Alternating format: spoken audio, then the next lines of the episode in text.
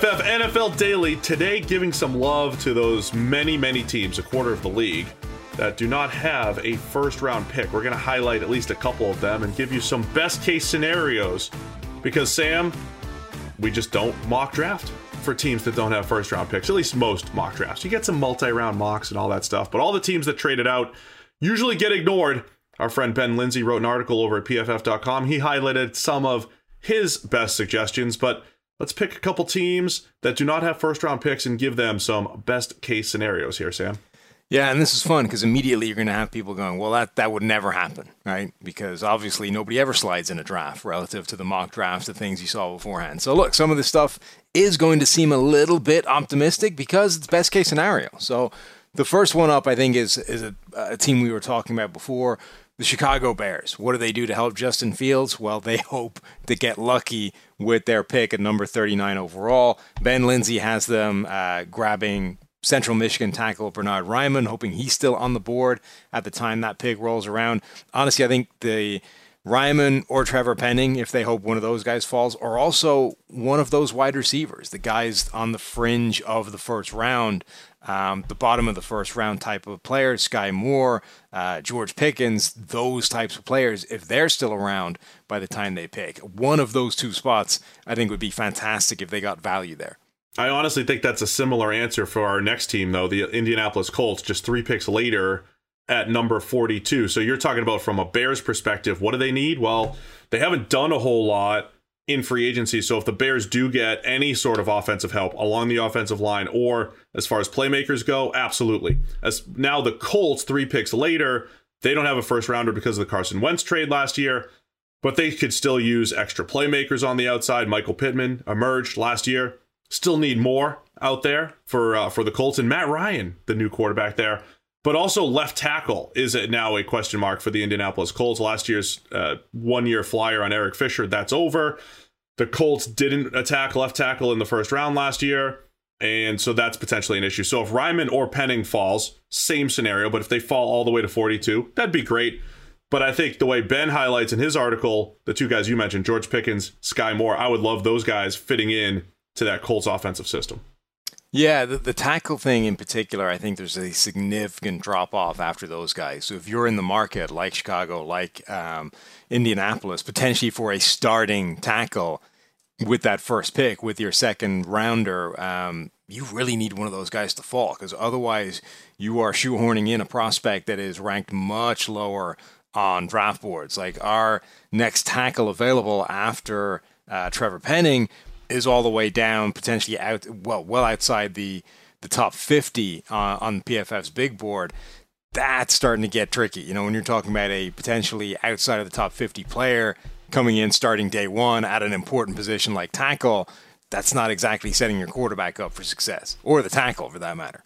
Yeah, so love the offense. You know, th- th- those two options for maybe the Bears and the Colts uh, in that 39 to 42 range where both teams are picking. The Cleveland Browns are the next team that don't have a first round pick that will pick at 44, their first pick uh, in that second round there. Uh, ben highlights that they could use anybody along the defensive line. I completely agree. I think when you came into this offseason with the Browns, before you knew they were going to make the Deshaun John- uh, Watson move, you were looking at receiver, you're looking at the defensive line.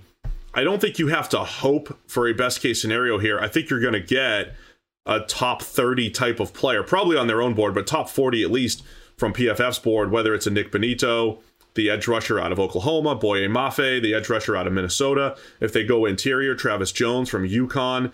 Um, and then there's several other edge defenders that still rank in the PFF top 50. I do think the Browns at least get a starter in the second round because it is a deep defensive line class.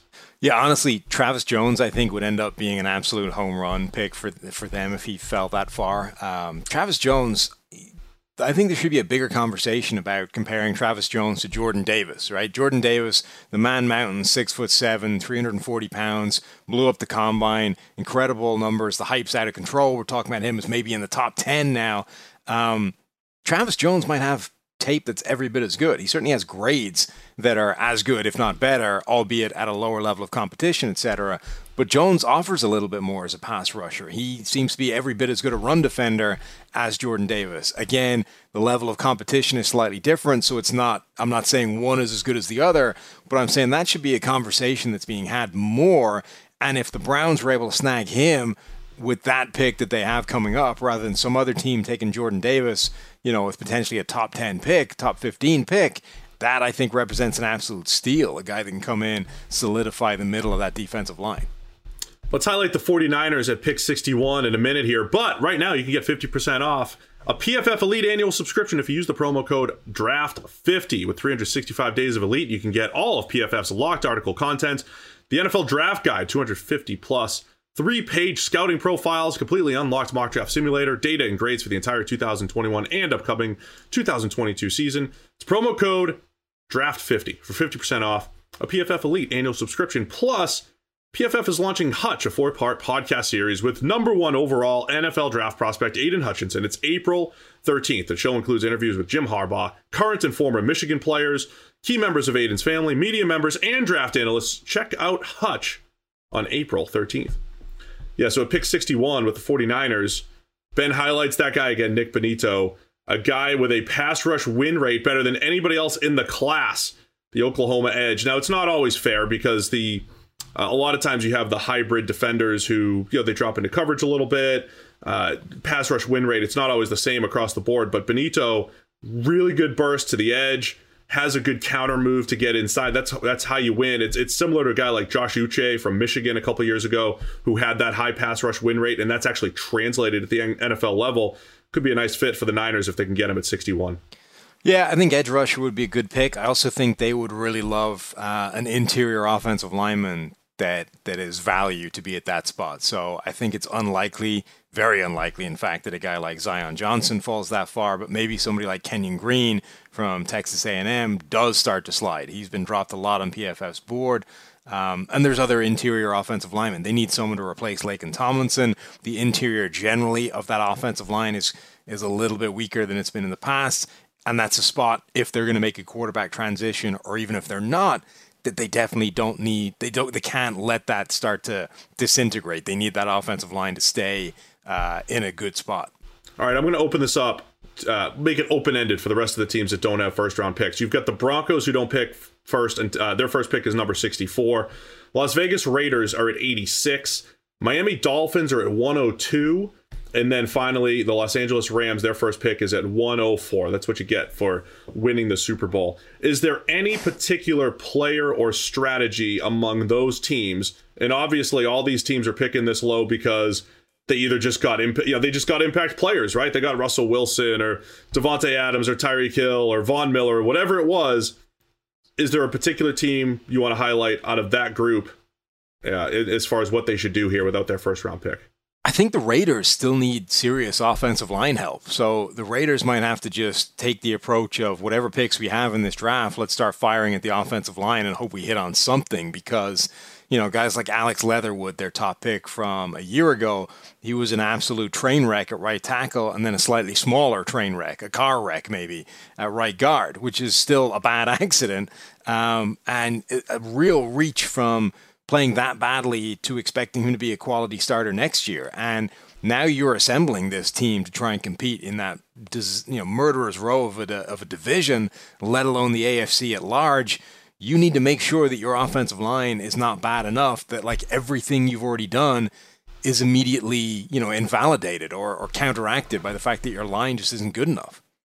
Yeah, I was going to go a similar route, talking about maybe the Dolphins and maybe the Rams. I, I, like that Ben highlighted a very specific center for the Dolphins. It's uh, Kentucky center Luke Fortner, who did play three different positions at Kentucky, had an 85 grade last year at center. That's like the last piece of the puzzle, maybe, for this Dolphins offensive line overhaul. If you can steal a starter at pick 102, that'd be great. I also think the Rams starting at pick 104, a strategy that they employed a couple years ago was to pick a whole bunch of mid tier or mid round uh, you know, offensive line prospects, and they've hit on a couple of them, right? They found a couple starters with mid round offensive linemen. And I think that's a big part of how the Rams have been able to build their team and maybe spend a little bit more elsewhere because they're stealing starters. And I do think, you know, Dylan Parham from Memphis at guard could be a, a guy, or, uh, you know, Abraham Lucas, if you want to add tackle depth from Washington State.